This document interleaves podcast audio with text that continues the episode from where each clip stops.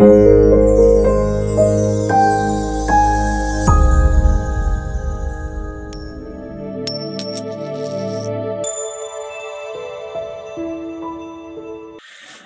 دوستان با یه اپیزود جدید از شیاخت اومدیم.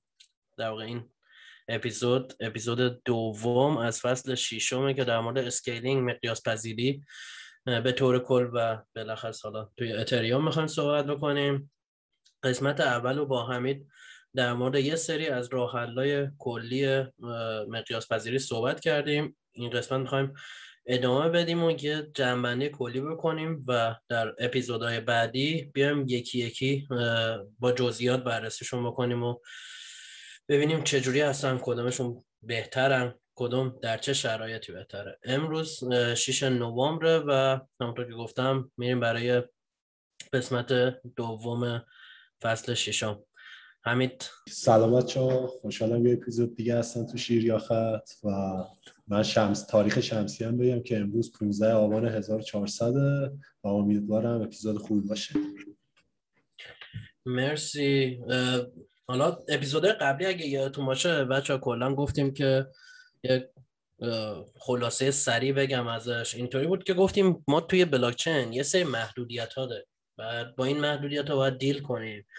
و برای اینکه بخوایم با این محدودیت ها در واقع دیل بکنیم باید یه سری راه بیاریم که این راه به ما این رو بده که بتونیم مقیاس پذیری رو به سیستممون اضافه کنیم. یعنی مشکل بلاکچین اینه که مشکل یه مشکلی که در واقع توی بلاکچین ما داریم اینه که کن. اومدیم یه در واقع شابلون مانندی گفتیم. گفتیم که مثلث سگانه داره بلاکچین که در واقع این مثلث سه‌گانه می‌شد در واقع غیر متمرکز بودن یا decentrality security و scalability که گفتیم هر کدام از اینا رو تغییر بدی اون بخوای مثلا مثلا حالا scalability رو بیشتر بکنی داری اون دوتای دیگر رو فدا می‌کنی. و یه نکته خیلی مهمی که گفتیم این بود که توی context و توی functionality خودش باید این مثلث رو بررسی بکنیم. یعنی حالا وقتی دو تا بلاک چین رو داریم با هم دیگه مقایسه می‌کنیم باید ببینیم که purpose و functionality اون دو تا چیه. یا اگر می‌خوایم لایه دو رو روی این شابلون بندازیم باید لایه دو ها رو روی شابلون. مثلا نمی‌تونیم لایه دو اتریوم رو با خود اتریوم از این لحاظ مقایسه کنیم چون دو تا functionality کاملا متفاوت رو دارن. حالا من اینا هم بگم فقط یه بحثی با زیا شده بود یه کامنت گذاشته بود زیا و من یه سر جوابات داده بودم در مورد سگویت بود که هم اونجا به وضوح گفتیم منظورمون چه چیه ولی حالا پیشنهاد می‌کنم که این اپیزود رو میشنوید برگردید کامنت های زیاد و جواب های منو بهش نگاه کنید. فکر کنم یه اشتباه کوچیکم داشتیم ما اونم زیاد تاثیر کرد دمش گرم. اونجا رو برگردید کامنت ها رو حتما نگاه کنید. حالا توی اپیزودهای بعدی ما مثلا سر Lightning برمیگردیم این قضایا به طور کلی. و خلاصه میگم یه کلیتی گفتیم. بعد اومدیم سراغ این که خب حالا ما به هر حال می‌خوایم deal کنیم. می‌خوایم با همین مثلث به حال. یه راه پیدا کنیم decentrality رو حتی فدا کنیم یا هر هر حالت ممکنه دیگه رو ولی بتونیم مقیاس پذیرتر باشیم. که گفتیم سه تا دسته کلی ما داریم برای اینکه بخوایم مقیاس پذیری رو ببریم بالاتر. اولین راه حلمون برای اینکه مقیاس پذیری رو بهتر بکنیم.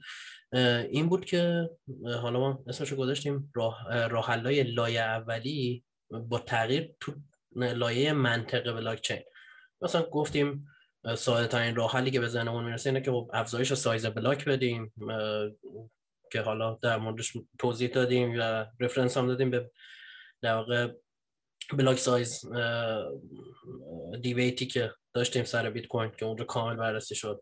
یه حالت دیگه مثلا optimize کردن بلاک چین بود و یه حالت دیگه sharding بود که ما به sharding بعدها برخواهیم گشت چون sharding خودش خیلی مبحث بزرگیه. چه در اتریوم چه اینکه یه سری بلاک چین ها الان already دارن از sharding استفاده می‌کنن برای این مقیاس پذیریشون این دسته اول بود.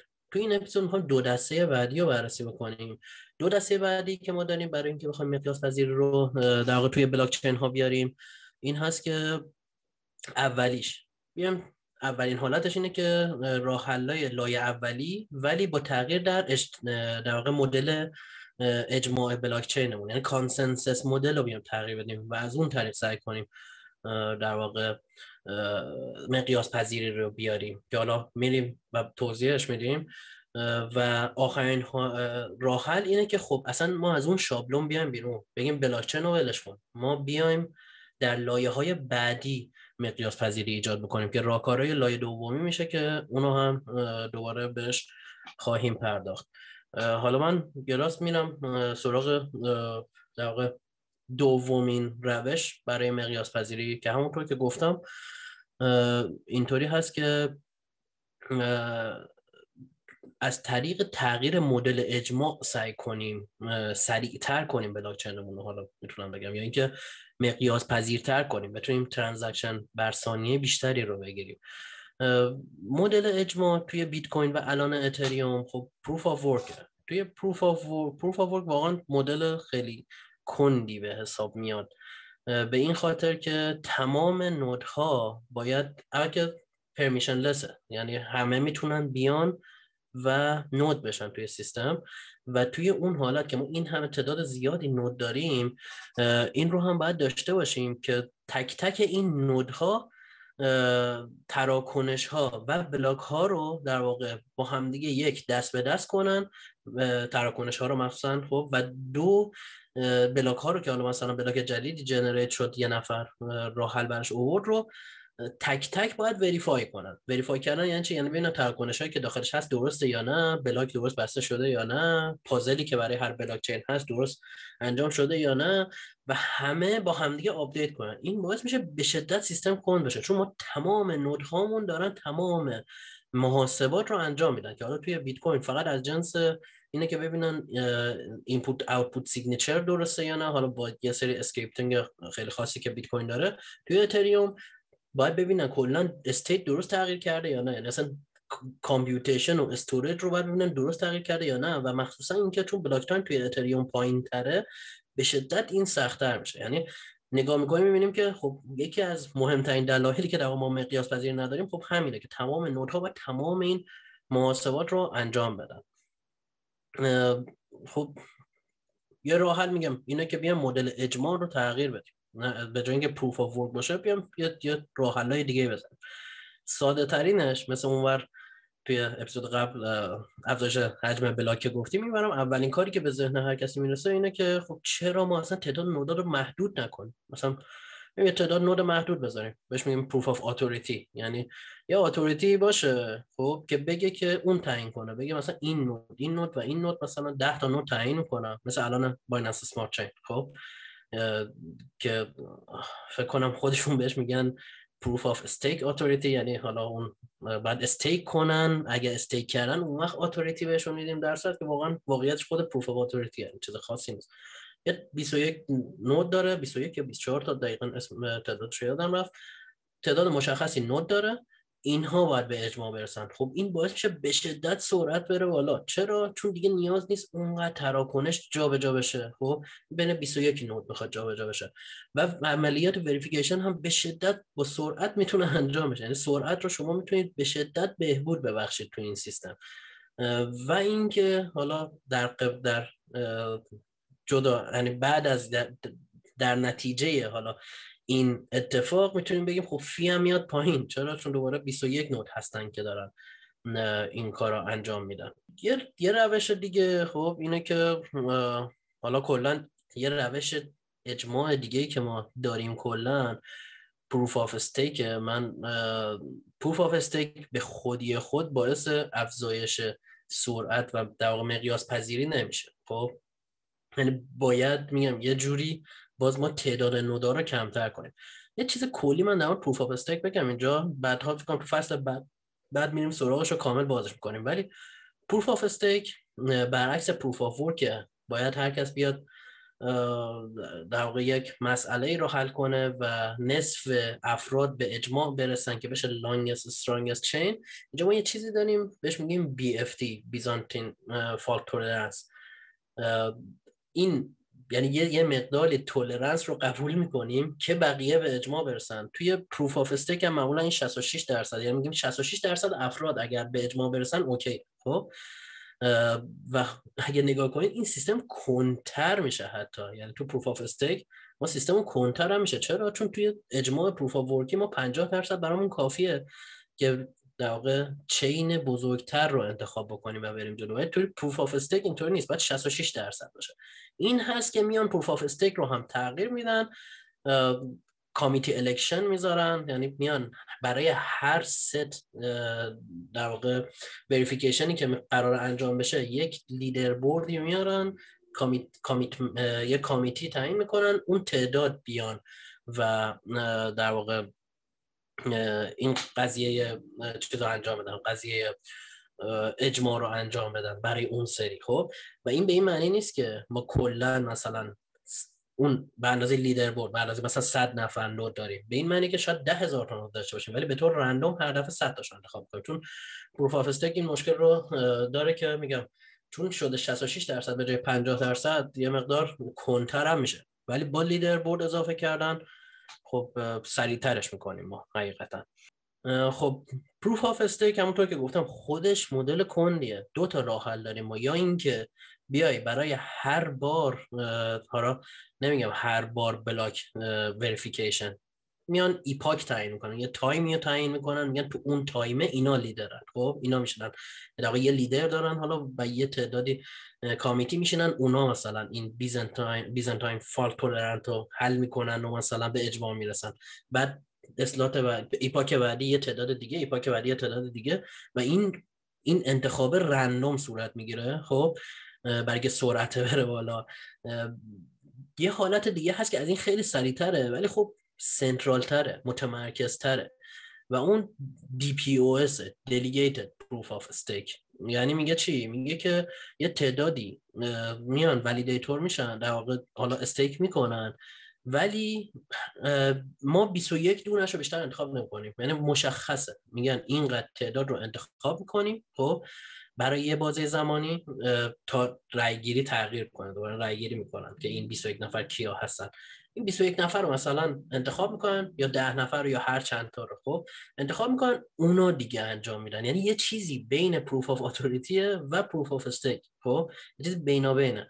و اینو هم بهتون بگم که من اینو تا گذاشتم اینجا بگم که متمرکز بودنشون دقیقا یه طیفه که proof authority به شدت متمرکزه که دیگه می‌تونیم بگیم کاملا میشه گفت permission permission blockchain ه یعنی بلاک چینیه که باید اجازه از بقیه بگیری بیای داخلش. اصلا بدون اجازه نمیشه. تا اون سر طیف که حالا proof of stake و مثلا proof of work هستن این این وسط دوباره مثلا DPoS ما داریم. همین در مورد DPoS همونطور که مهدی گفتهش توی DPoS این leader board ما با رأیگیری انتخاب میشن. همیشه هم رأیگیری نیست ولی تو بعضی از اکثر مدل ها رأیگیریه و این رأیگیری رو کیا رأی میدن؟ کسایی که native token اون شبکه رو دارن. حالا مثلا شبکه‌ای که میشه اسپوردش ترون هستش EOS هستش اینا هستش. این مدل ولی مثلا یه سری مشکلات به وجود میاره. یکی از این مشکلات چیه؟ همیشه user ها مقدار خوبی از یه دارایی رو تو exchange ها نگه میدارن. و کنترل این دارایی دست exchange های ما هستش.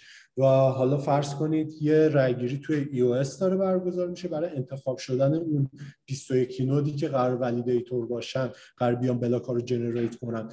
و حالا توی اکسچنج ها مقدار خوبی iOS هستش و خودشون می‌تونن به نوت های خودشون رأی بدن. و اینجوری باعث میشه شبکه ذره نقطه های ضعفش نقطه های ضعف این پروتکل اجماع بیرون بزنه و پروتکل اجماع کاملا دیسنترالی نیست ولی جواب میده تو چیزایی مثل ترون کار راه اندازه ولی اون آرمان هایی که همیشه در حرف می‌زنیم و نمی‌تونه میت کنه. دقیقا. یعنی تا یه حد خیلی خوبی میشه گفت که متمرکزه. حالا نه به حد proof of authority ولی خب خیلی شبیه اونه. یه مدل های اجماع جدید حالا اومده. من خیلی حقیقتا وقت نکنم اونقدر deep بشم داخلش ولی خیلی جذاب بود برام نگاه کردم. مثلا آوالانچ. consensus مدل اجماعی که آوالانچ آورده خیلی سریعه یعنی به شکل عجیبی finality خیلی سریع در finality یعنی که یه block رو ببندی مطمئن بشه که این تراکنش درست انجام شده.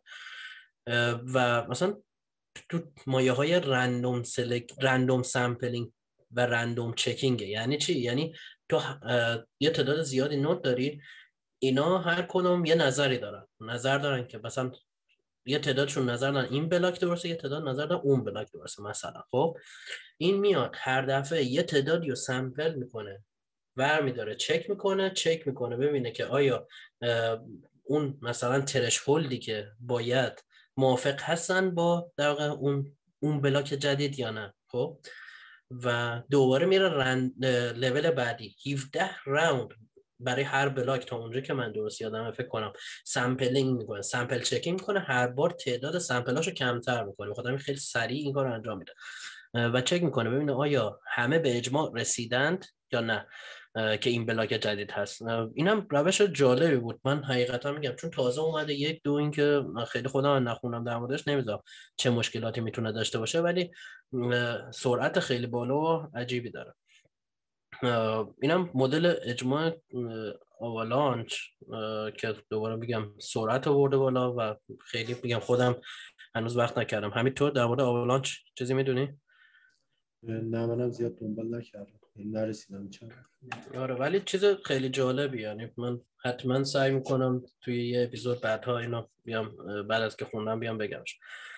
یه چیزای دیگه هم داریم دوباره که حالا من بهشون میگم DLT تو اینا خب بلاک چین نیستن مثلا از دگ استفاده کردن. گراف جهتدار غیر مدور دایرکتد اسیکلیک گراف اینا دوباره یه داستان دیگه هستن. یعنی اینا خودشون چیز نیستن. اینا اینا دیگه بلاک چین نمیشه گفت. یعنی به در واقع بلاک چین هایی مثل بیت کوین اتریوم اینا که بلاک چین هستن. یعنی block پشت block می‌خوره میره جلو.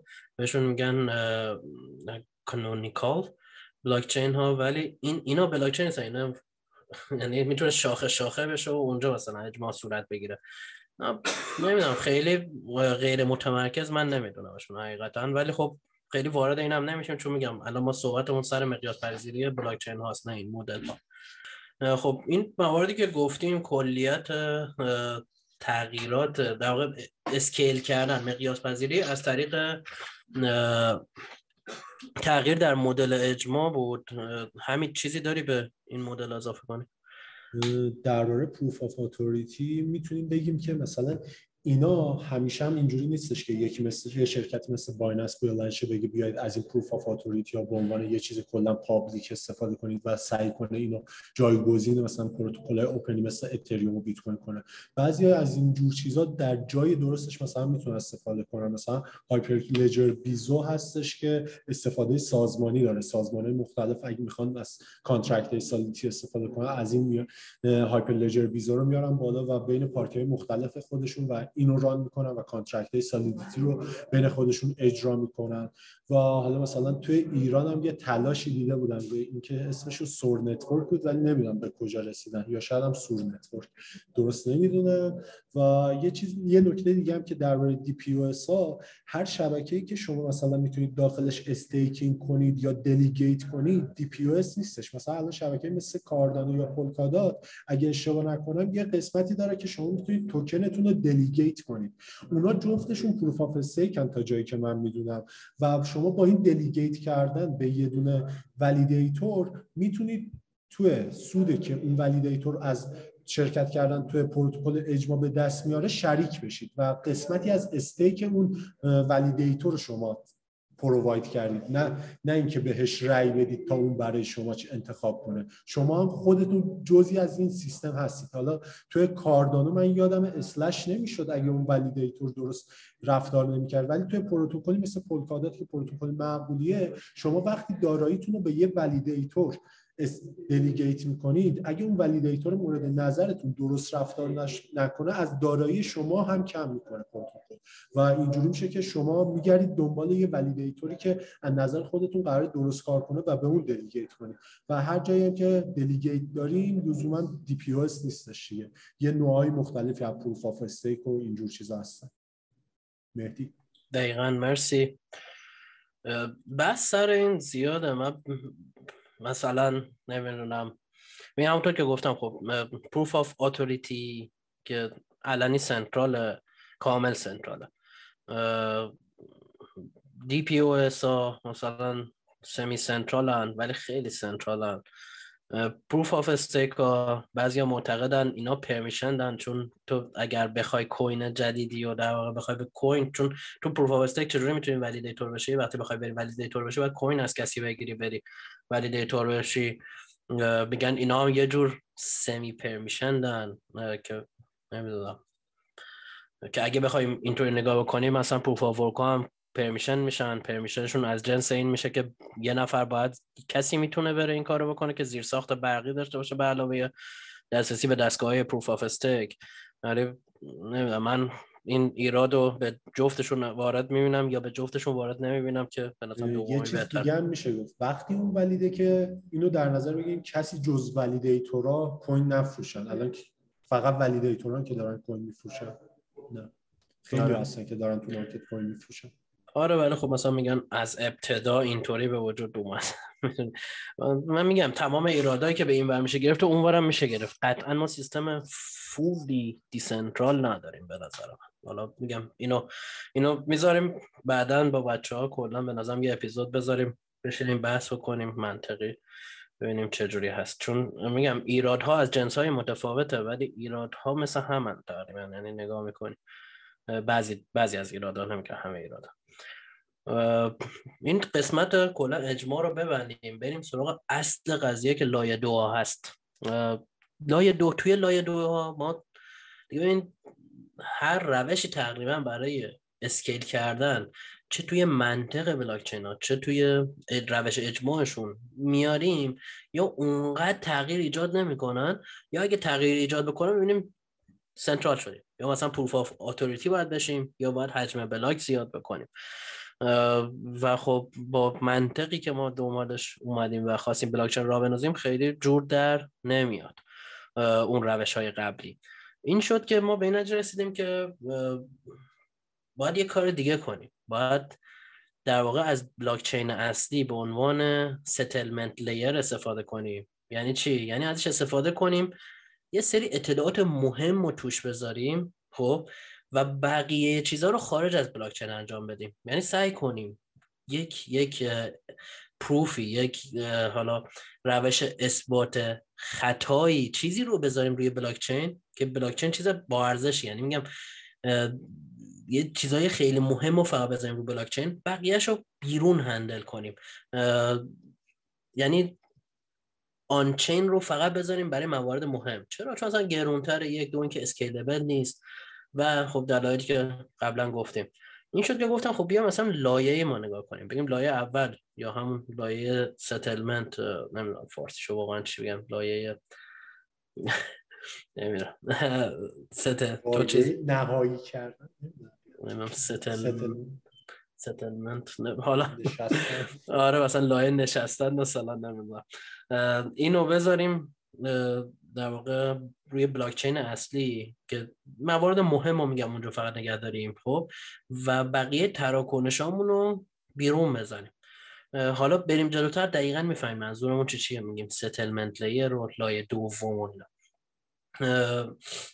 اولین فکر کنم ترجمه درست برای settlement بشه لایه توافق به توافق رسیدن این هم خیلی ترجمه settlement نمیشه ولی لایه توافق خیلی لایه خوبیه خیلی چیز خوبیه ترجمه خوبیه به نظرم براش. چون میرسونه کاملا. ما ما فقط وقتی میریم سراغ لایه اصلی که بخوایم یا توافق انجام بدیم یا اینکه از اون دنیای لایه دوم برگردیم تو دنیای لایه اولی یعنی اگه اشتباهی تو لایه دوم پیش بیاد میریم سراغ لایه یک. یا وقتی که اصلا بخوایم موف کنیم برگردیم مهاجرت کنیم دوباره به لایه یک.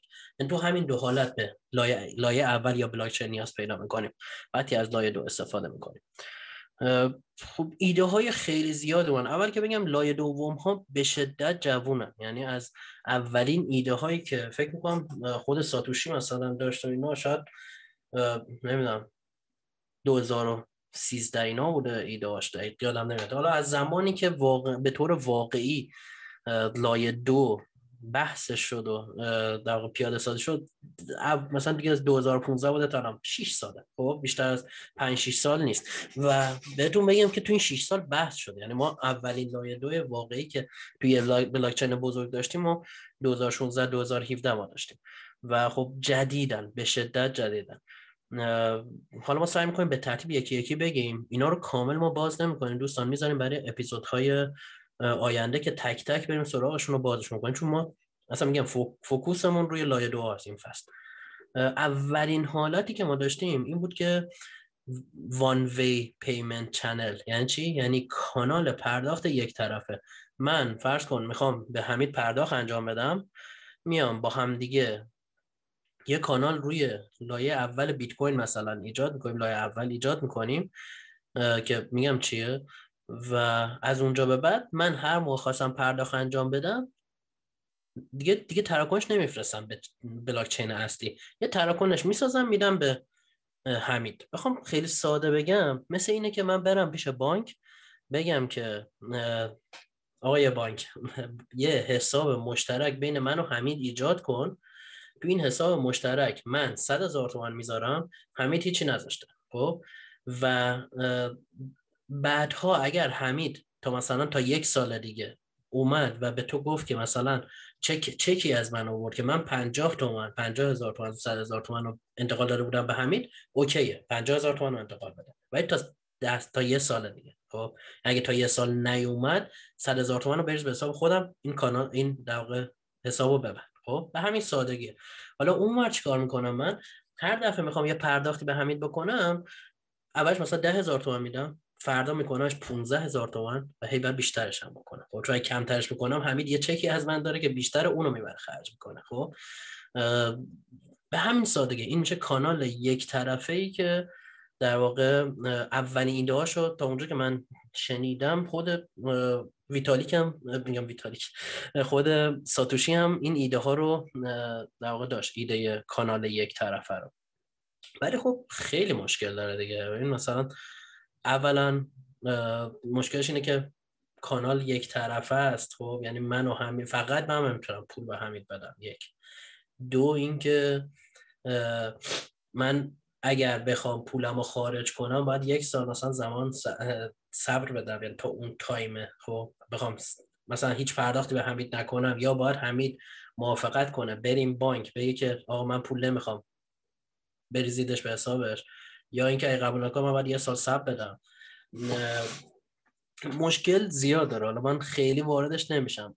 یه مشکل دیگه هم که بخوام یه مشکل دیگه هم که بخوام بگم اینه که همون اگه من یه به هر دلیلی چک بالاتر به حمید دادم اون چک مال اونه دیگه. چون گفتم برگشت نداره. یعنی دیگه همین اون پول بیشتره دستشه.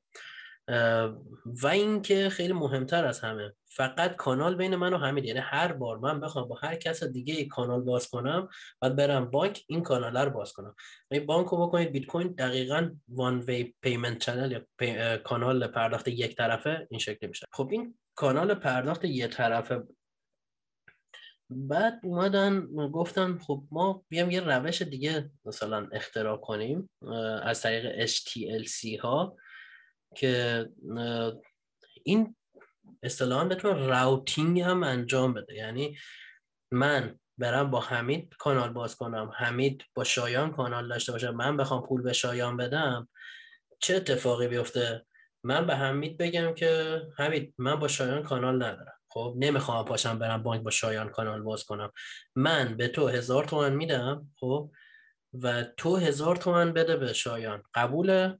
خب حالا این قبوله ما تو بیت کوین قبوله نداریم خب؟ در واقع حالا میذارمش برای همون چیزی که همون اپیزودی که میریم سراغ در واقع payment channel ها و در واقع payment network ها. ولی این شکلیه که قفلش می‌کنم. من یه پولی رو قفل می‌کنم انگار میدم به حمید. در واقع قفل اول کی می‌ذاره؟ قفل اول شایان می‌ذاره. یه قفل می‌سازم میده به من من قفل رو می‌ذارم روی تراکنش. میدم به حمید حمید با همون قفل میده به شایان خب؟ و شایان اگر بخواد اونو باز کنه مجبور قفل رو باز کنه. وقتی قفل رو باز کنه هممون می‌تونیم خرجش کنیم. یه همچین اتفاقی میفته خب؟ و میگم توضیحات کامل رو من می‌ذارم روی همون اپیزود کامل بازش بکنیم ولی payment network ها اینطوری راه افتادن که routing هم حالا صورت می‌گیره. یعنی من اگه با آقای X کانال نداشته باشم میشه بگرده یک راه حلی رو پیدا کنه که من به آقای X یک مقدار پولی رو بدم. که حالا کلی شرط داره که اینو یکم جلوتر قطعا تو همین اپیزود بازش می‌کنم. فقط مورد آخر payment network ها و payment channel ها رو بخوام بگم اینه که تو این مدل ما می‌تونیم دو طرف پرداخت دو طرف هم داشته باشیم. یعنی مثلا من اگر هزار تومن دادم به حمید حمید در یه لول بردنش جلوتر اینطور که خود این باشه. خب در واقع two-way payment network ها رو آوردن که تو این two-way payment network ها من حالا چک می‌کنم چک امضا می‌کنم میدم به حمید حمید می‌تونه دوباره برگرده به من برگردونه پول به من و اگر یکیمون اشتباه این وسط صورت دادیم یعنی مثلا میگم یه تراکنش اشتباه رو آخرین تراکنش رو نبردیم پیش بانک یه تراکنش یه چک یکم زودتر رو که به نفع اون بود رو بردیم بانک اینجا راه حل هست برای اینکه در واقع تنبیه کنم اون کسی که اشتباه کرده. رو منظورم چیه؟ یکم بازترش کنم یکم کنم گم گفتم من من و حمید الان کانال داریم خب؟ و من یه سری پرداخت‌ها به حمید می‌کنم. حمید هم این مثلا یه سری مقادیر رو به من برمیگردونه. خب پس یه تراکنش آخری هست. یه چک آخر هست که درسته درست؟ یعنی اون چک چک قبلی ها درست نیست خب؟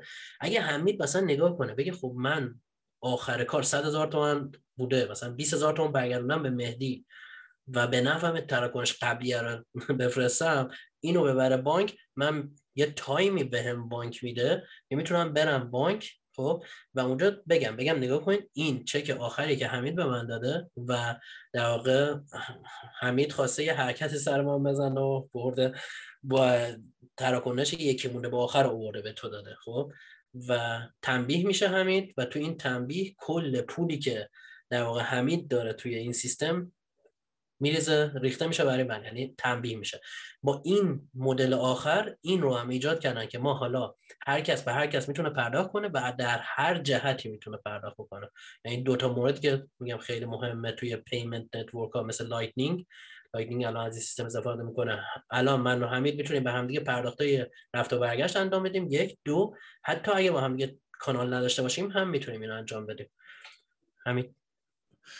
حالا این مورد بیشتر تو اون اپیزودی که قرار با بچه های خود بیت کوین رو جمع بشین در مورد Lightning بیشتر بزنیم تو سر کله هم دیگه بیشتر بازش می‌کنیم ولی من یه چند تا نکته بگم که یه ذره clear تر بشه. اون قفلی که مهدی اول صحبتش گفت باز می‌کنه چیه در اصل ما توی Lightning وقتی می‌خوایم استفاده کنیم گیرنده یه invoice ی میفرسته. توی اون اینوایسی که معمولا به شکل QR code ه یه عدد hash یه عدد random هست وجود داره.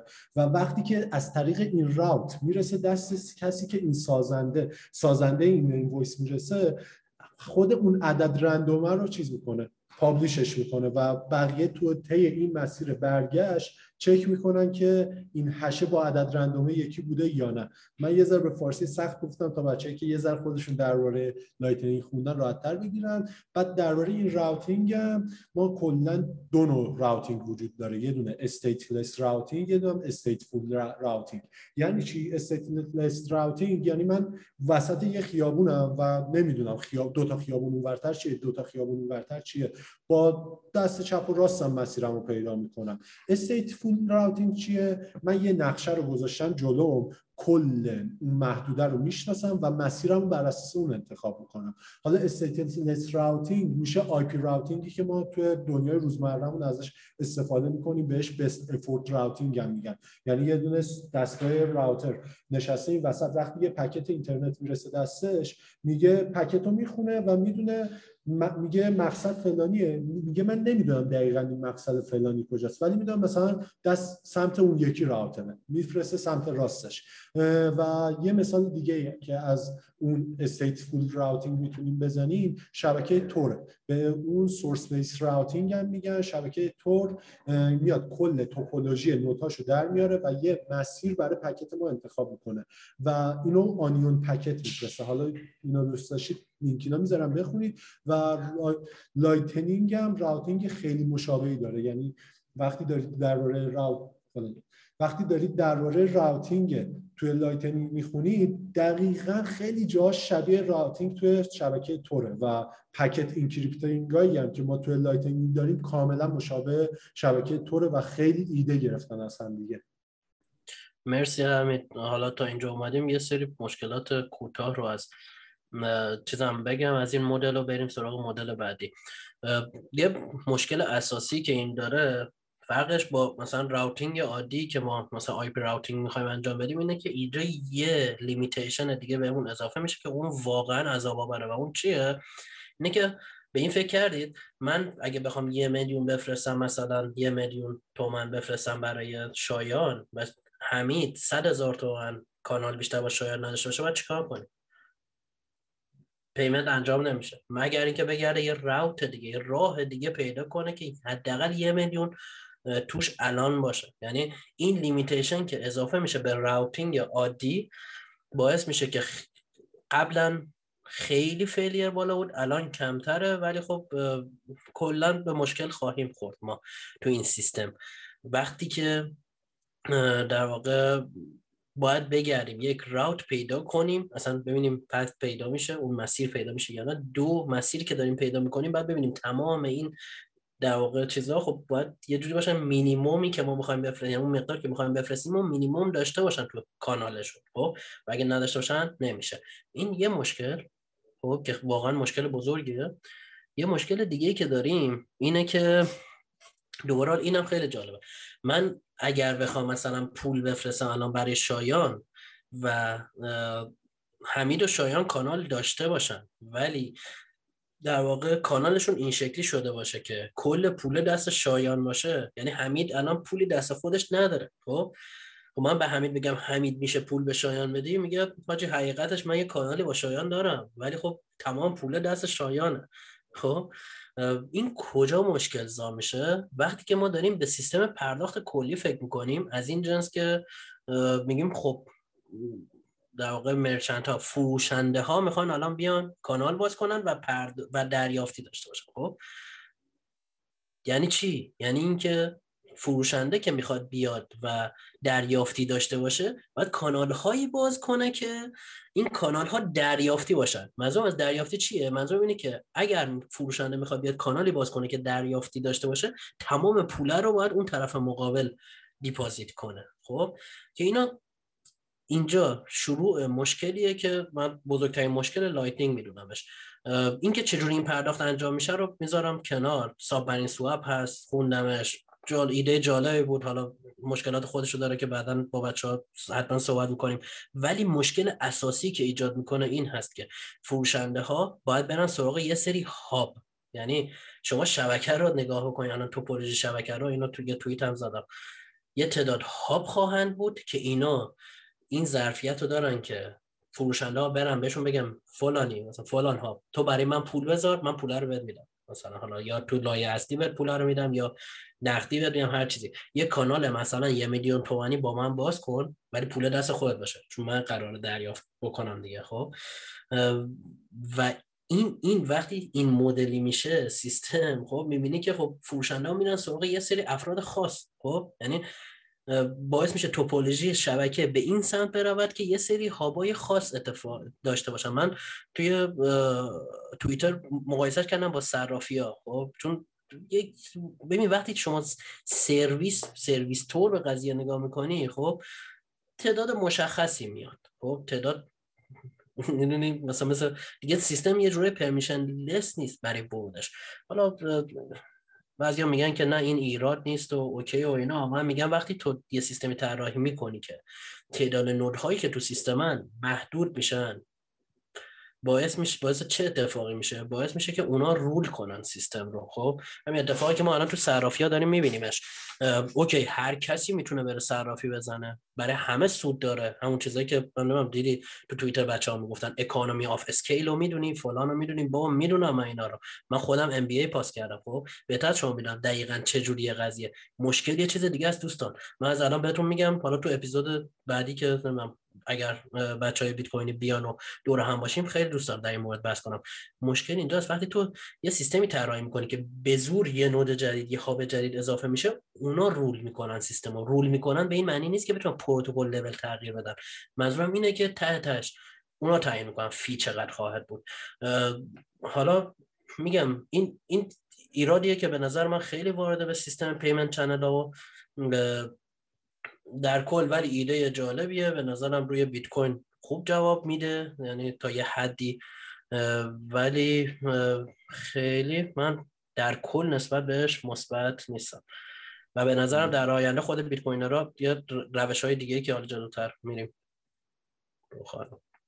من یه نکته دیگه هم درباره Lightning بگم. کلا scale کردن پروتکل های تعاملی سخته مثلا منظورم از تعاملی چیه؟ ما می‌خوایم توی بیت کوین من می‌خوام از مهدی بیت کوین دریافت کنم. آدرس بیت کوین هم میدم به مهدی و تمام. من دیگه قرار نیست کار دیگه ای بکنم.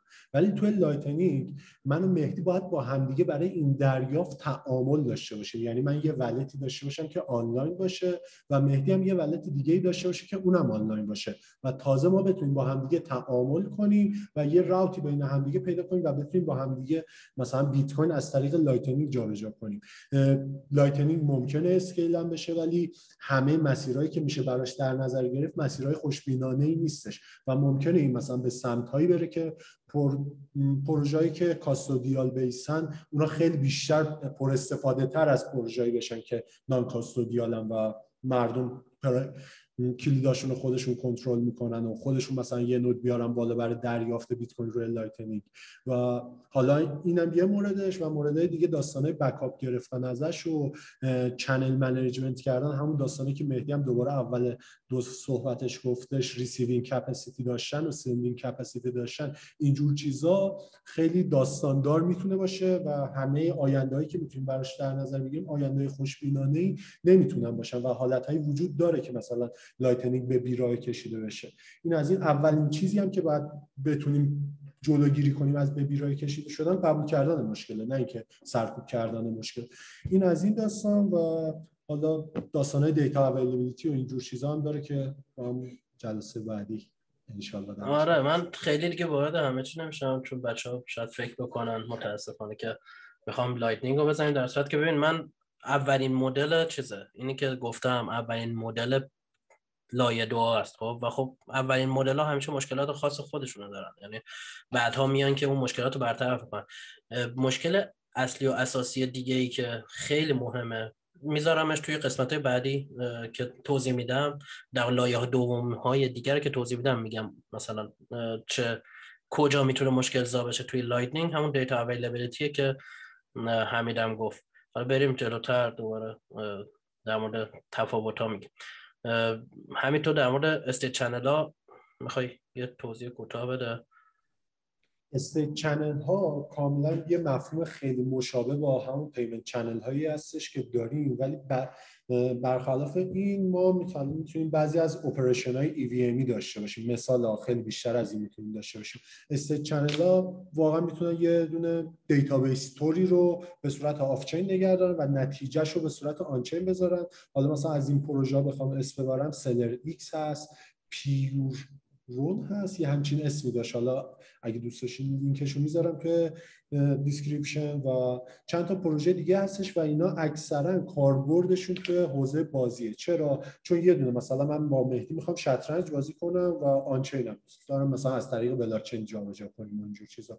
برای شروع کردن بازی میایم با با مهدی یه دونه state channel باز می‌کنم و میریم off-chain یعنی data مون دیگه on-chain نمی‌ذاریم. تغییرات state و game ها رو off-chain انجام میدیم و حالا آخرش یه دونه نتیجه داره دیگه. یا مساوی شده یا من باختم یا مهدی یا مهدی باخته. خواستم بگم مهدی برده که یکی میشه و یکی از این یکی از این سوالات میشه دیگه و بر اساس این نتیجه یه operation اجرا میشه و یه نتیجه نهایی به دست بیاد و این نتیجه نهایی میاد روی دوباره لایه توافق یا لایه یک قرار می‌گیره و جابجایی بین من و مهدی انجام میشه. این از این همونطور که سر payment channel ها ما payment network هم داشتیم این بر تو state channel ها هم یه مفهوم دیگه اومده که مثلا میاد یه network ی برای state channel ها باشه. بهشون میگم virtual state یا همچین یا virtual network یا همچین مفهوم بود که اسمشو الان دقیق یادم نیست که این می اومد یه network ی باشه یه ارتباطی بین state channel های مختلف ایجاد کنه. یه network بین state channel های مختلف ایجاد کنه و بیشتر هم کاربردش game بود.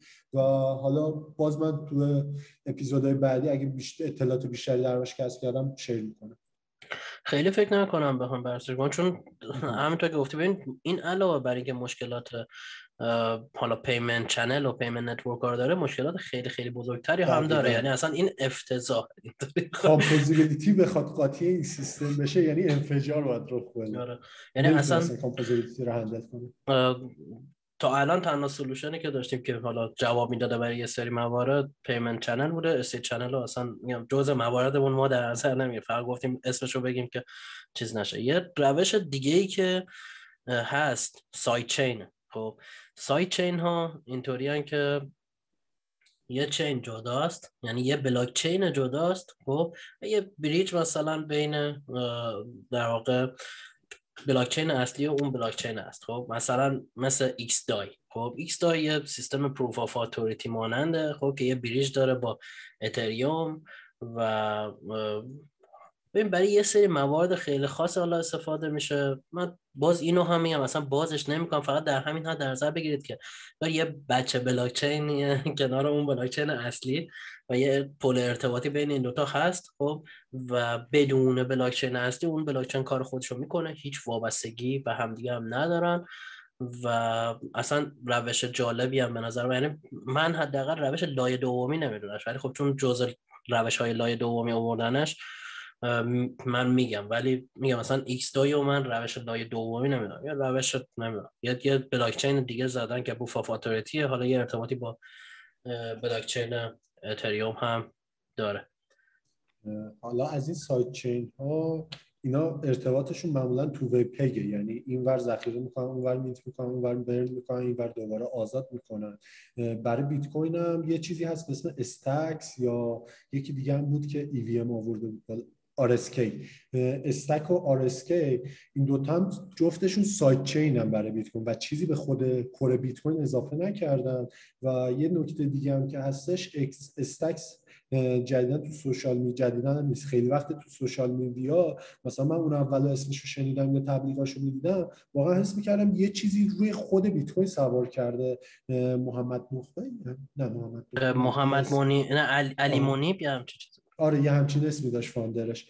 و کلا marketing شون جوری بودش که انگار رو خود بیت کوین سوارن. ولی نه Stacks هم تقریبا یه دونه sidechain طور برای بیت کوینه که الگوریتم consensus ش مربوط میشه به سوختن سوزوندن بیت کوین و قفل کردن بیت کوین و proof of transfer ش یه همچین چیزیه بهش PoX میگن. و چیزی رو خود بیت کوین اضافه نکرده و کاملا یه chain جداست. اونم sidechain حساب میشه. دقیقا. و اینا رو حالا این بلاک چین های خودشون می‌تونیم واقعا بگم واقعی نگاه بکنیم این شکلیه. یه concept دیگه مطرح میشه. بهش میگن commit chains خب commit chains یه چیز کلیه یه حالت خیلی کلیه که من لایه دوهای بعدی رو هم جز commit chain می‌دونم ولی حالا فعلا بگم چی چیه. یه مثال هم ازش بزنم بعد سراغ. commit chain commit commit یعنی چی commit یعنی با سوال من فارسیشو یادم رفت. میشه تعهد ببخشید. آره. کامیت چین یعنی یعنی تعهد داشتن. یعنی یعنی چی؟ یعنی یه چین جدا یک حالا در واقع داستان جدایی برای خودش داره ولی یه سری تعهدا داره. این تعهدا روی بلاکچین اصلی هست. مثلا پالیگان یا ماتیک این شکلیه خب؟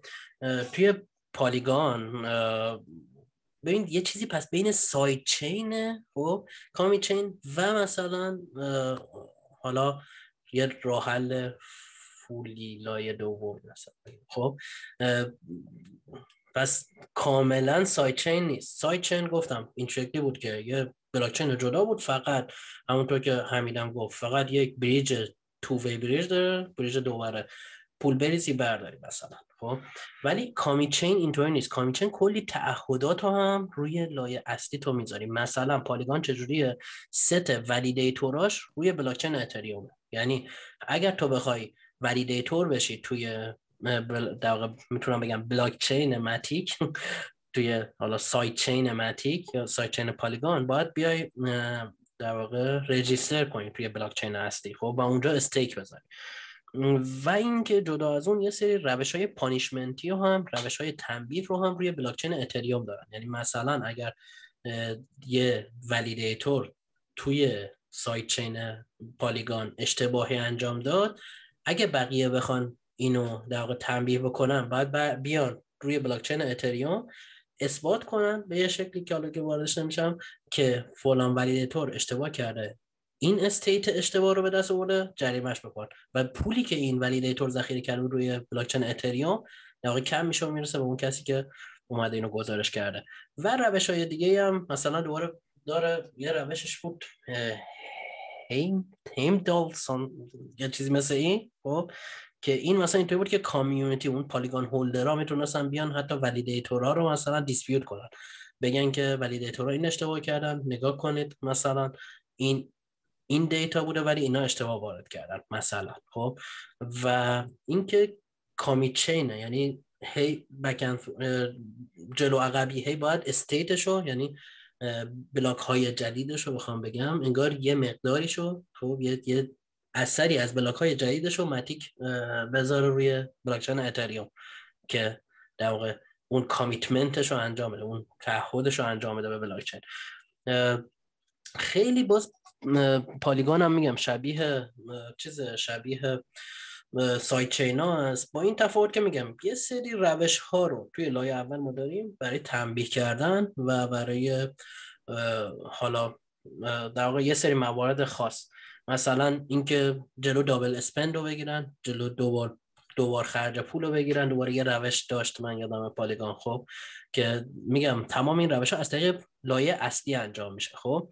و یه debate یه در واقع صحبت خیلی سنگینی بود سر این که Polygon دوستان می‌گفتن که ما لایه دویم و بقیه میگن شما لایه دو نیستید که من با اون اونایی که میگن لایه دو نیست موافق دارم چون بیشتر sidechain ه خب؟ درسته یه سری commitment ها روی اتریوم گذاشته ولی مهمترین چیزی که من برام مطرحه برای اینکه یک لایه دو لایه دو باشه به نظر من data availability تا وقتی که شما دیتایی روی بلاکچین اصلی ندارید خب این که حالا بگیم خب بقیه میان نمی‌دونم dispute می‌کنن تنبیه می‌کنن کسی که اشتباه عمل کردن رو این اشتباهه. می‌دونید چرا؟ چون دیتا رو نداریم اون خب بعد چند نفر بیرون مگه دیتا رو ذخیره می‌کنن؟ فقط خود validator ای این بلاکچین دومی ذخیره می‌کنن. یعنی قدرت dispute ندارن الان این مردم. خب کسی نمیاد دیتا save کنه که بعدا بگه اگر اشتباه کردم من برم فلان کار انجام بدم. رو همین حساب من بیشتر اینو sidechain می‌دونم حقیقتا تا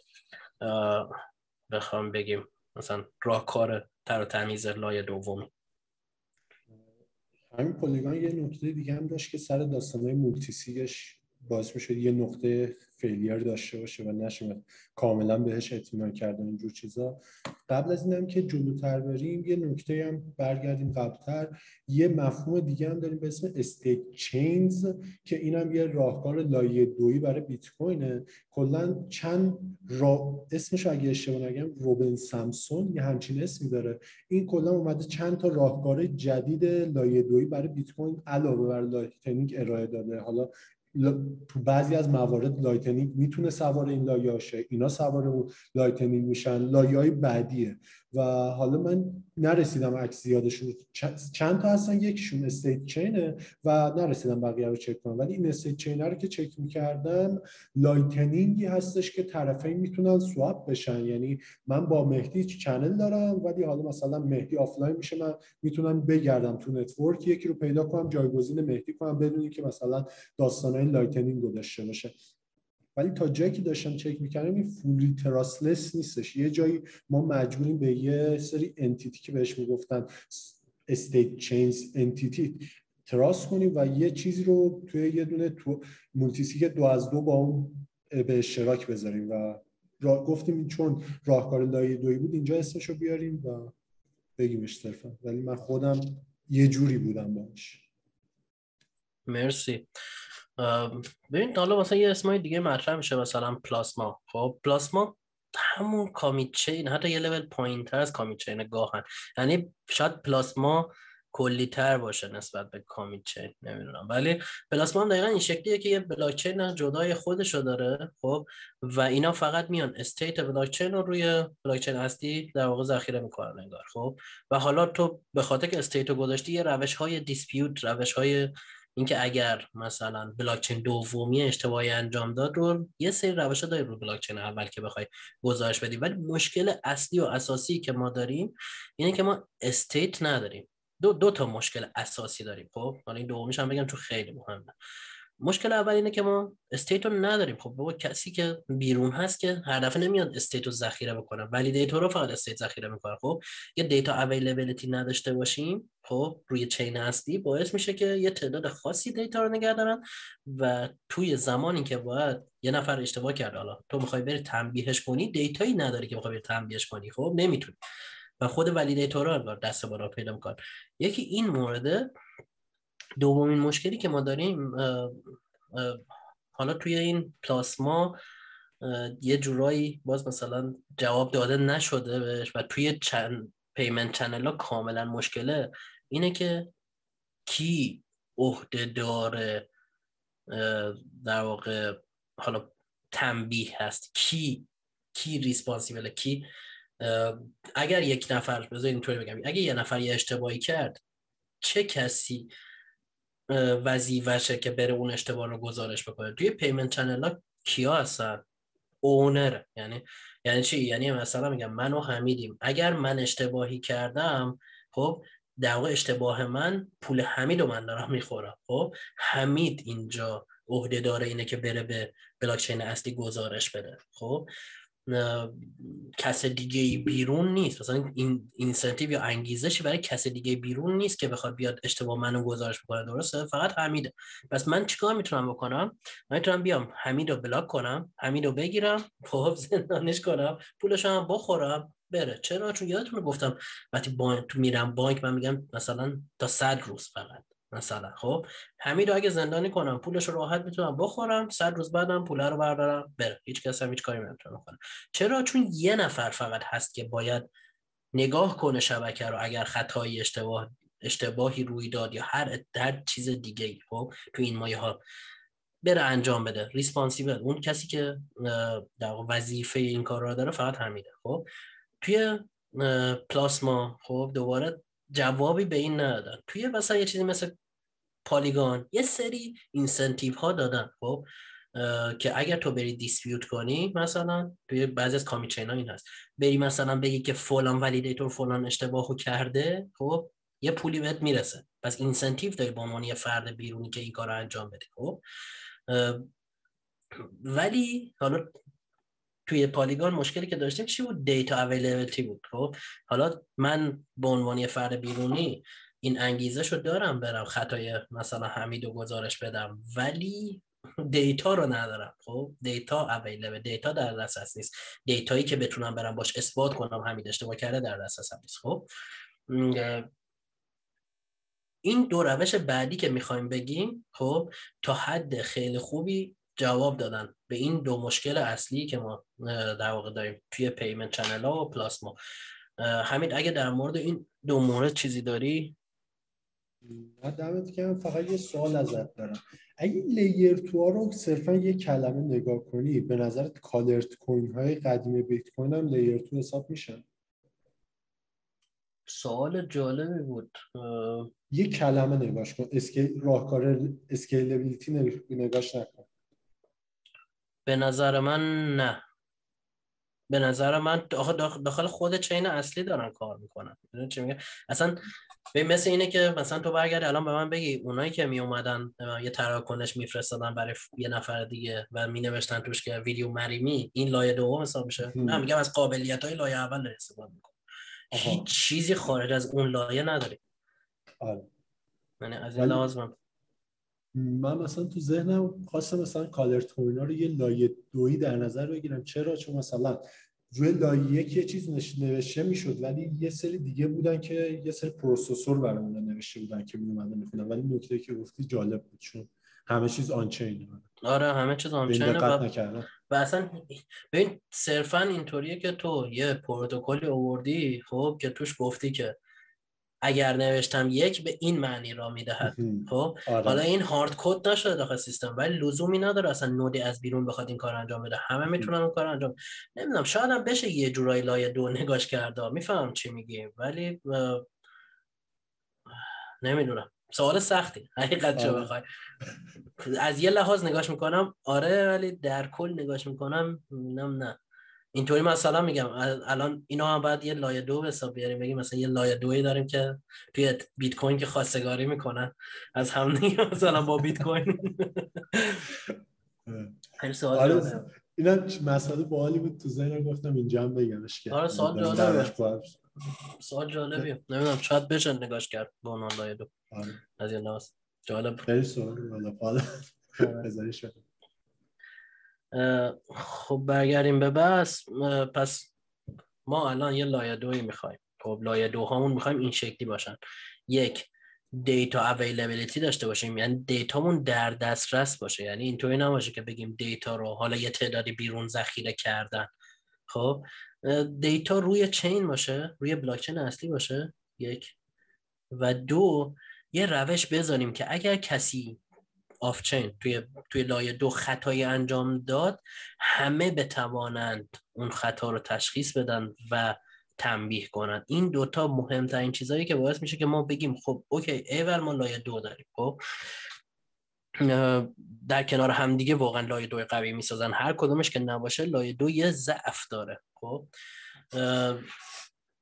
اینجا ما می‌رسیم به رول ها خیلی میگم بازش نمی‌کنیم. مفهوم واقعا مفهوم پیچیده ایه. من ترجیح میدم اینا رو بذاریم قشنگ توی اپیزودهای خودش کامل بررسی بکنیم. ولی یه توضیح کلی من میدم که چی چی هستن و بعد حمید منو تکمیل کنه. ببین توی رولاب ها ما میگم چیکار می‌کنیم؟ توی بلاکچین اصلی چیکار می‌کردیم؟ تراکنش میفرستادیم یه نفر یعنی یه نفر شروع می‌کرد اینو ماین می‌کرد حالا بعد که ماین می‌کرد بلاک رو کلا می‌داد به همه ماینرها تک تک ماینرها باید اون تراکنش رو تا ته انجام می‌دادن و بعدم اضافه می‌کردن به بلاک چینشون یعنی توی بلاک چین ما به شدت سوخت در واقع علکی داریم انرژی مصرف می‌کنیم. چرا؟ چون که یه بار باید یه نفر انجام بده بفرسته برای بقیه. حالا همه node ها باید هم اون عملیات ها رو دوباره انجام بدن که مطمئن شن درسته و دو تمام دیتا ها رو اضافه کنن به بلاک چینشون به در واقع storage شون خب این خیلی در واقع می‌تونم بگم efficient نیست. گفتیم چیکار بکنیم؟ گفتیم بیایم یه کار دیگه بکنیم. بیایم computation و storage رو جدا کنیم. کامپیوتیشن و اون در واقع محاسبات رو بیاریم بیرون چین یه نود انجامش بده. خب اون یه نود انجام که داد یه در واقع حالا یه یه راه اثبات برای اینکه درست انجام داده هم بهش اضافه کنه مثلا. خب بعد بفرسته سراغ بلاکچین اصلی. خب و حالا بلاکچین اصلی نیاز نباشه کل این محاسبات انجام بده. فقط ببینه که یک دیتا اومده. دو اون در واقع اثبات این که درست انجام شده درسته یا نه؟ و بعد فقط نتیجه نهایی رو اضافه کنه. یعنی با رولاب ما کاری که می‌کنیم تراکنش ها رو می‌گیریم. خب؟ کامپیوتیشن و اون محاسبات رو میدیم بیرون. یه نود انجام میده. به همراه اثبات این که درست انجامش داده است میفرسته تو بلاکچین نتیجه نهایی رو. یعنی توی چیزی که کل node ها قرار انجام بدن فقط تغییر state یا storage هست. فقط نتیجه نهایی رو میان ذخیره می‌کنن.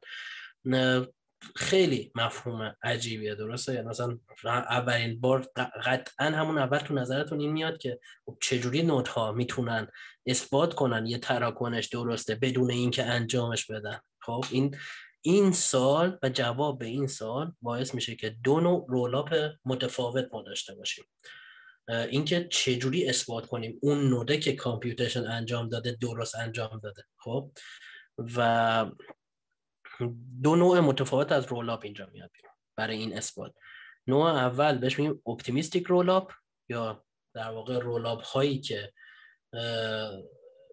مثبت بینی داریم مثبت اندیشی نسبت بهشون داخلشون داریم. یعنی یعنی default ذهنیمون اینه که okay اون node ه درست عمل کرده مگر خلافش اثبات شود؟ خب این تو optimistic rollup ه تو ZK rollup میایم از یک پدیده بسیار شگفت انگیز به نام zero knowledge proof استفاده می‌کنیم و با zero knowledge proof بدون این که تمام اون محاسبات رو انجام بدهیم اثبات می‌کنیم که محاسبات درست است. این پدیده به نام zero knowledge proof که توی اون اپیزود کامل بازش می‌کنیم.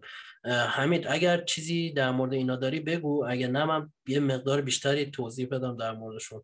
بازترش که خیلی ازت یاد گرفتم اتفاقا سر توضیح یه نکته که میشه گفتش به راهکارهای مثل پلازما و بقیهشون فودی لیر تو میگم به راهکارهایی مثل مثل رولاب ها که نه. خود رولاب ها hybrid layer two میگن. چرا؟ چون fully نیستن و یه بخشی از دیتا رو می‌ذارن روی لایه یک و یه نکته دیگه هم که میشه اینجا بهش دقت کرد اینه. تو node های اتریومی بیشترین حجم رو چی گرفته؟ state از ما گرفته نه خود بلاکچین. و توی rollup ها ما به نوعی خود transaction ها که میشه بلاکچین ما رو محدودشون می‌کنیم فشردهشون می‌کنیم. می‌ذاریم دوباره رو خود بلاکچین و state ش رو off-chain نگه داریم و این جوری باعث میشه که ما دیتا کمتری نگه داریم. ولی یه چیزی داشته باشیم که security ش هم لول خود بلاکچین می‌تونه باشه.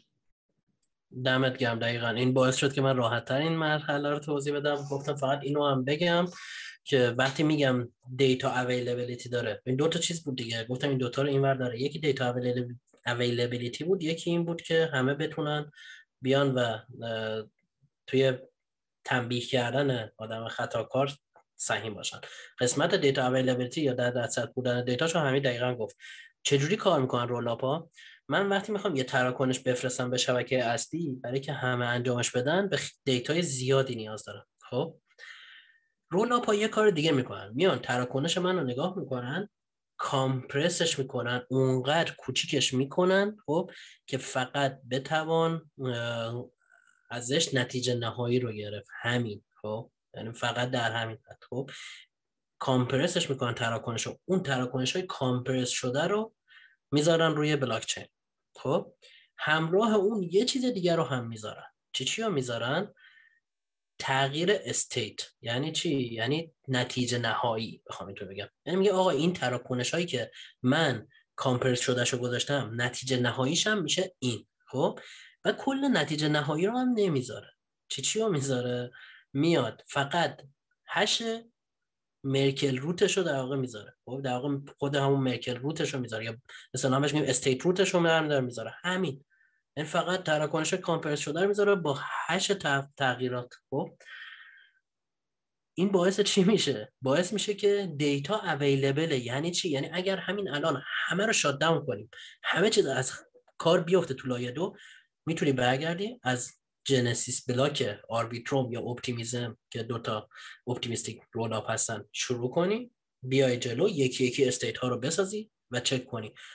یعنی data available ه. یعنی تمام چیزایی که ما نیاز داریم برای اینکه اثبات کنیم درست و غلط رو رو داریم روی خود بلاک چین خب این قدرت rollup هست خب حالا می‌تونیم بگیم که خب کی چک می‌کنه که اون hash ه درسته یا نه؟ خب یعنی چی؟ ببین اینطوریه دیگه. یه hash قدیمی داریم hash state قدیمی. یه ست تراکنش compress شده می‌ذاره روی بلاک چین با یه hash state جدید. hash تغییرات جدید. خب hash output های جدید. خب؟ شبکه دیگه نمیاد اینو چک کنه ببینه آیا واقعا از state قدیمی به علاوه این تراکنش ها به state جدید می‌رسیم یا نه. خب؟ پس کی چک می‌کنه؟ اینجاست که ما میگیم optimistic roll رو خواهیم داشت. optimistic roll توش ما خیلی optimistic هستیم. میگیم که node ها درست عمل می‌کنن. آیا این جواب خوبیه؟ نه. چرا نیست؟ به این خاطر که ممکنه یه نفر اشتباه عمل کنه. خیلی ساده. خب؟ اگه اشتباه عمل کرد حالا چیکار کنیم؟ خب؟ اگه اشتباه عمل کرد حالا راه حل داریم براش. گفتم data available درسته؟ همه می‌تونن برن data رو از قدیم نگاه کنن بیان جلو. درسته؟ خب؟ خب می‌تونن data رو از قدیم بسازن و بیان جلو. خب؟ پس اینطوری نیست که تنها کسایی که بتونن dispute کنن فقط ولی data رو حالا اینجا بهش میگیم seque sequencer لایه دو باشن. همه می‌تونن data رو بسازن یک. دو می‌تونن بیان. نشون بدن که این ست تراکنشه خب منجر میشه به یه state root دیگه. خب منجر میشه به یه hash دیگه. این hash ی که این گذاشته غلطه. فقط در همین اصلا نیاز نیست بیاد بگه که کلا غلط حساب کرده. فقط اصطلاحا میاد Merkle path دور غلط رو میده اینطوری بدم یعنی تراکنش ها رو داره میچینه میگه که این تراکنش رو اشتباه گذاشته خب؟ و وقتی که اینو اثبات کرد خیلی ساده نشون میده.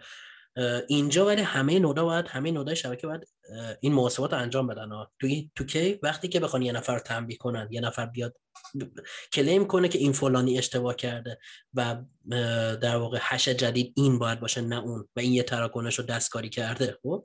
تو این حالت در واقع اون فرد تنبیه بشه. این تنبیه چجور از چه جنسی هست؟ از این جنسه که کسایی که validator هستن تو این شبکه باید stake بکنن خب؟ یه پولی گذاشتن تو شبکه اتریوم مثل مثلا Polygon. اون پولشون میره و اون کسی که claim کرده این اشتباه رو پول می‌رسه به اون. خب پس همه incentive دارن که بیان اشتباه رو گزارش بدن. یعنی یک نفر تو این دنیا باشه که بخواد state درست رو push بکنه می‌تونه یه نفر. چرا؟ چون data روی بلاک چینه میره ور میداره state رو از اول می‌سازه میاد اون state اشتباه رو تشخیص میده. گزارش میده به شبکه و با این گزارشش می‌تونه پول اون طرف رو ازش بگیره و مثلا سود کنه. پس هم data availability داریم هم در واقع روش یک incentive داریم که همه بتونن گزارش بدن و این زیبایی کار در optimistic roll هست. یعنی optimistic roll default اینه که همه درست عمل می‌کنن. اگه کسی اشتباه کرد میری تنبیهش می‌کنی. همین. حالا تو optimistic roll همه چیز دیگه گل و بلبل نیستش یه راه حل نهایی هم برامون نیست که مثلا مشکلی که اینور داریم block finality مونه block finality مون طول می‌کشه. ما درجا block finality نمیدیم مثل zk-SNARK اونور و مثلا دو هفته صبر می‌کنیم تا یه block رو final کنیم اگه اشتباه نکنم حالا پروتکل به پروتکل می‌تونه متفاوت باشه.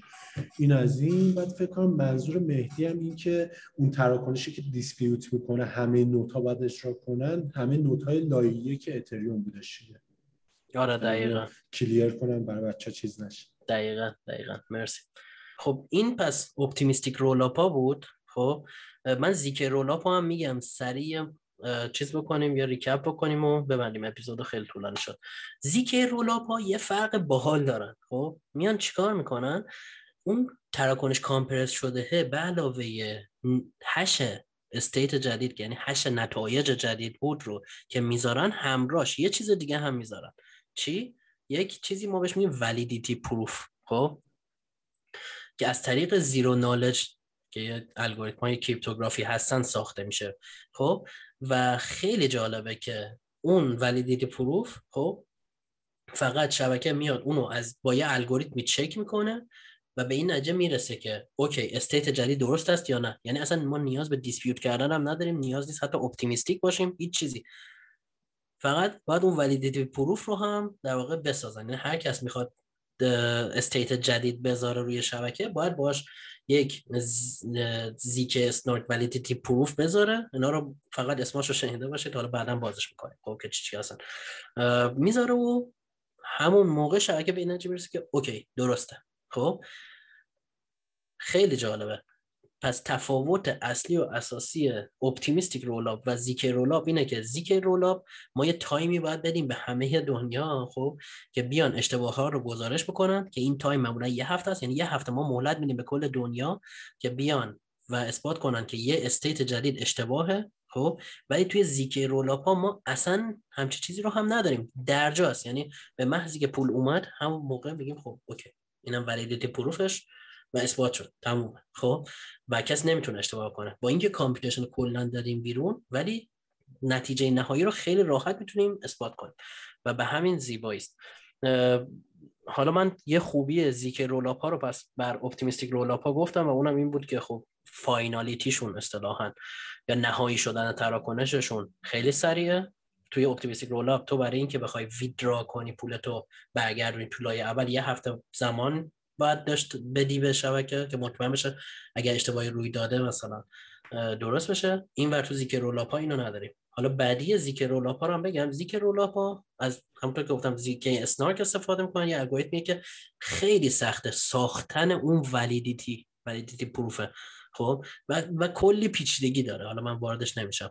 این پیچیدگی باعث دو تا مشکل شده. یکی این که نمی‌تونیم خیلی راحت هر smart contract ی رو deploy کنیم بیاریم و مثلا مدل zero knowledge ش رو بسازیم. این یک که الان zkSync خیلی خوب داره کار می‌کنه. اصلا دیدم Uniswap آوردن بالا و واقعا دمشون گرم. دومین مشکلی که وجود میاره اینه که برای ساخت ZK proof ما به شدت computation نیاز داریم. خب؟ و یعنی یعنی انگار اون کسایی که میان توی لایه دو میشن validator بهشون میگیم sequencer خب که تراکنش ها رو ورمیدارن batch می‌کنن و میفرستن و قرار بود یک validity proof بسازن. سیستم خفنی هم نیاز دارن. خب یعنی سیستم ها باید سیستم های جونداری باشن. خب همه نمی‌تونن این حالا بیان sequencer بشن. این دوتا مشکلی که گفتم رو ما الان داریم. قطعا در نهایت تمام شبکه ها اینو مطمئن دارم بهتون میگم قطعا کشیده خواهند شد به سمت ZK proof ها و ZK rollup ها.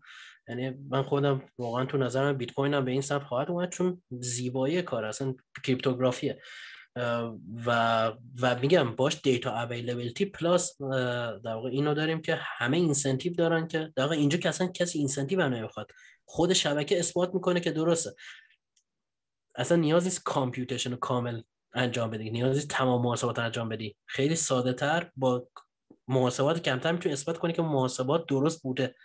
اینم میگم از زیبایی در واقع ZK rollup هست حالا یه راه برای چیزم هست من کوتاه بگم دیگه ببندیم بشه اپیزود یه راه برای optimistic rollup هست. اون هفت روزه رو هم دور بزنی بهش میگن exit liquidity protocol ها مثل Hop و آره Connext و اینا که اونا رو هم می‌ذاریم داخل همون اپیزود خودش میگیم. ولی الان optimistic rollup ها up and running هن مثل Arbitrum و Optimism که جوونن و نوپا یه دونه sequencer بیشتر هر کدام ندارن و آینده تا یه مدت با optimistic rollup هست تا وقتی که zero knowledge رو قدرت برسه که بتونیم کامل پیاده کنیم.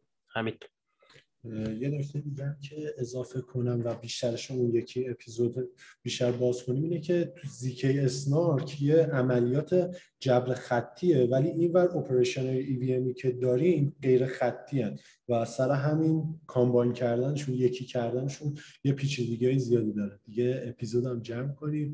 من همینجا یه دمت گرم به مهدی بگم با توجه به سرماخوردگی بدی که خورده بود اومد و وقت گذاشت. حالا من سرفهاشو میبارم ولی صرف های بعدی هم می‌کردن.